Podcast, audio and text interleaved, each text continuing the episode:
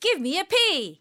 P. Give me an E. E. Give me a P. P. Pep. Pep. All right, it's time for the Power English Pep Talk, and uh, I hope everyone is having a great day out there. And you know, uh, by the way, I just wanted to mention What- what? that uh, we have um, some listeners who are contributing. They are helping to support the cause. Yeah. Uh, It's and- amazing. I'm, you know, I, I'm always dumbfounded, a little bit shocked, a little bit like I don't know what I should do when I see these pop up on our, um, what is it? on the the Keshipan. Podcast, Keshipan, yeah. the Uh, so let me just thank a few of them. Uh, Ungyang Kumnyang Ochiong uh, has actually a few re- times. repeatedly has sent Yes, us that's a, right. a bunch of money. Thank you very much. Pinku Pung seven. Ping Pong Seven. Uh, ping pong. Okay. Uh, Wonshi Inshiwan. yes, and uh, she sees me. Uh-huh. And Ha Ha Ho Ho Ten. Yeah. Thank you very much. Yes, I mean, really, we can't thank you enough. And actually, it's a big dilemma for us because we don't know what to do with this money. Uh, well, I'm taking the money uh, this week. I'll be able to uh, to to feed the dogs. I'll be able to, to put gas in my car. I will buy some groceries. I'll be able to um, pay for my water bill, my phone bill. I'll be able to send my kids to college. You know what I'll I was thinking? Okay. a, a trip around the world. Listen, Brian, you know what I was thinking? I was just, in my generous of hearts, I was thinking, you know what? I think I'd just like give my portion because we were supposed to do like a everyone gets their share equally. Mm-hmm. And I'm actually thinking about donating donating this to you, Brian, my share. Well, I will think about taking it. Thanks. but it's really awfully nice. And to think that people that we don't know are really just like grabbing, reaching into their pockets and don and giving you money, it's really to me just something that's hard to believe. Yeah, uh, so much so it makes me feel like um, you know going down to uh, like Gwanghwamun Station or something and Yeah. putting out a little box and uh, asking pe- for people to give me money. Oh, stop.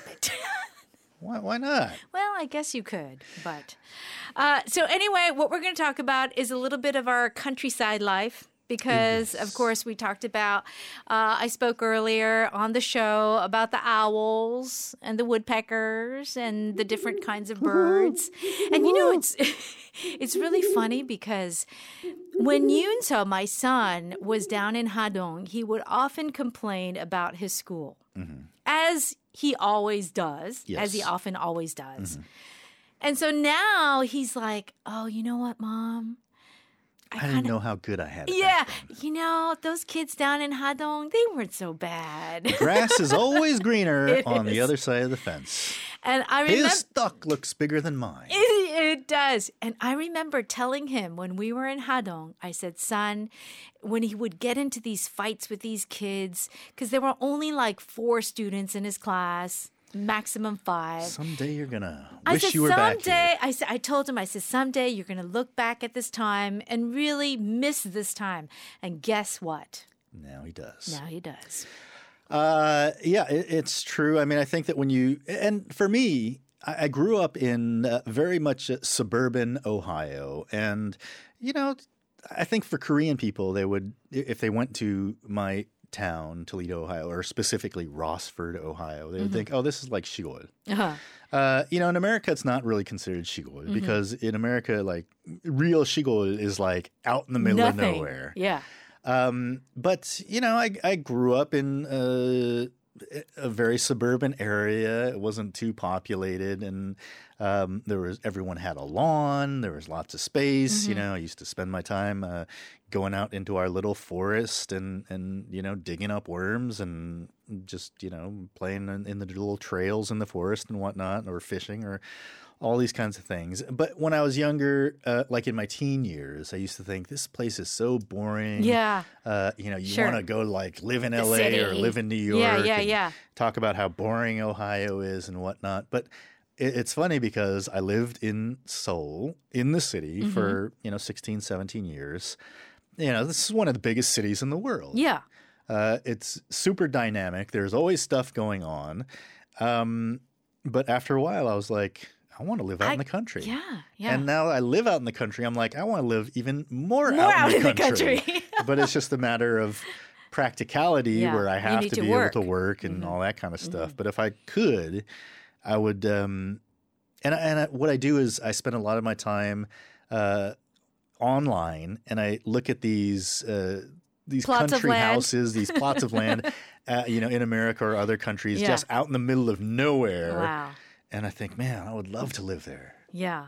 So- it's so interesting how your childhood experience really basically forms you, really at the basic level. And it just it stays with you till adulthood and then you want to go back to it. And so I feel like uh, even though it was a bold move and inconvenient move for me because I couldn't work as much while I was out in the countryside, I feel that I have given my son you know, a really permanent memory that will just stay with him forever because he's still talking about it. He's like, oh, I kind of, I want to go back to Hadong and, you know, I want to do this and I want to do that.